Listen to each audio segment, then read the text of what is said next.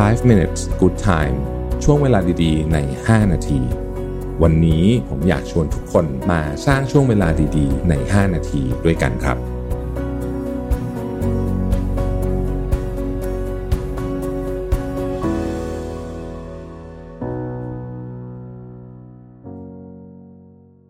ได้เวลาพัฒนาทักษะใหม่ให้ประเทศไทย Mission to the Moon Reskill Thailand ต่อยอดความเชี่ยวชาญด้านสื่อออนไลน์ที่เข้าใจคนทำงาน สู่การเป็นผู้นำในการพัฒนาทักษะใหม่ กับ Mission Academy คอร์สพิเศษ โดยรวิศ หาญอุตสาหะอ้ำสุภกร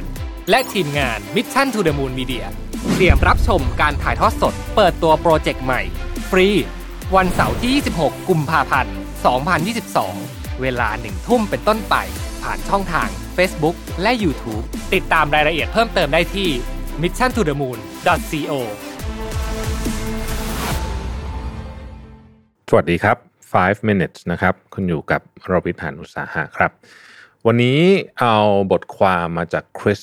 Vochek นะฮะ ชื่อว่า The 10 Skills You Must Learn Before You Die นะฮะ ผมแปลงหน่อยไม่ได้แปลตรงตัว แต่ว่าคิดว่าเป็น 10 ทักษะแล้วกันที่สามารถใช้ได้ตลอดชีวิต หรือว่าสามารถเรียนรู้ฝึกฝนได้ตลอดชีวิตนะครับ ทักษะที่หนึ่งคือการ แสดงอารมณ์ของคุณนะในที่นี้ไม่ได้หมายถึงการแสดงอารมณ์เหวี่ยงอะไรแบบนี้นะครับ แต่หมายถึงว่าความสามารถที่จะพูดสิ่งที่อยู่ในใจคุณได้ออกมาจริง ๆ คือไม่ใช่ว่าเราจะบอกว่าโอ้โหเซนซิทีฟร้องไห้กับทุกเรื่องหรืออะไรแบบนี้แต่ว่าเมื่อถึงเวลาที่คุณต้องการที่จะบอกเรื่องที่มันเป็นเรื่องอึดอัดความถูกกดทับ หรืออารมณ์อะไรอย่างเงี้ย ทุกอย่างเนี่ยนะฮะสามารถแสดงออกมาได้ คือหลายคนเนี่ยต้องบอกว่าไม่ไม่ทำแบบนี้เลยเหตุผล เพราะว่า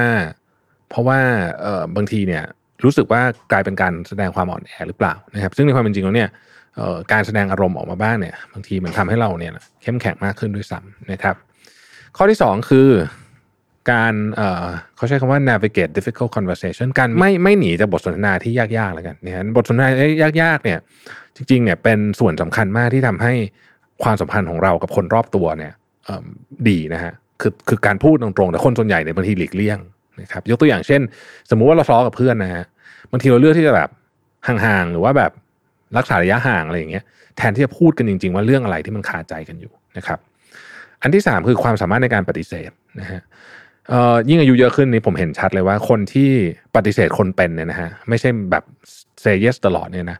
จะมีชีวิตที่มีความสุขแล้วก็มีชีวิตที่ทำอะไรได้เยอะด้วย ไม่งั้นเนี่ยเวลาของเรามันจะหมดไปกับชีวิตคนอื่น อันที่สี่คือการเรียนรู้ ในกรณีนี้คือการเรียนรู้ตลอดชีวิตนะครับ ซึ่งอันนี้ผมคิดว่าเป็นเรื่องที่มันมันมีสองเรื่องนะคือหนึ่งคุณจะได้เรื่องใหม่ๆด้วยอันที่สองคือ คุณจะยอมทิ้งเรื่องเก่าๆที่มันไม่จริงอีกแล้วก็ได้นะครับหรือมันล้าสมัยไปแล้วบางทีเรามีความรู้บางอย่างที่เรารู้สึกว่าเออฉันใช้ทำมาหากินหรือว่าใช้อะไรมาตลอดชีวิตเนี่ยนะมาถึงจุดเนี้ย แต่ว่าความรู้นี้มันไม่ work แล้วหรือว่าชุดความคิดนี่มันไม่ work แล้วนะครับคนที่เชื่อในเรื่องการเรียนรู้เรื่องใหม่ แล้วก็เชื่อว่าไอ้ความรู้ของเราเองเนี่ย มันก็มีวันหมดอายุเนี่ย ก็จะสามารถเรียนรู้เรื่องใหม่ได้ แต่มันก็จะมีคนที่ไม่เชื่อแล้วก็ยึดติดอยู่กับไอ้ความรู้ที่มันใช้ไม่ได้แล้ว ข้อที่ 5 คือเรียนรู้ที่จะอยู่กับผู้อื่นบนโลกใบนี้เนี่ยใครก็ตามที่ทำตัวเป็นศูนย์กลางของจักรวาลนะฮะในที่สุดแล้วเนี่ยจะอยู่คนเดียวนะเพราะว่าอยู่คนอื่นไม่ได้เพราะฉะนั้นการเรียนรู้ที่อยู่กับผู้อื่นเนี่ยจึงเป็นทักษะอย่างหนึ่งนะครับ โดยเฉพาะ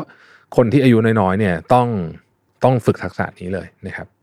ในขณะที่อีกด้านหนึ่งเนี่ยนะฮะข้อที่6เนี่ยคือ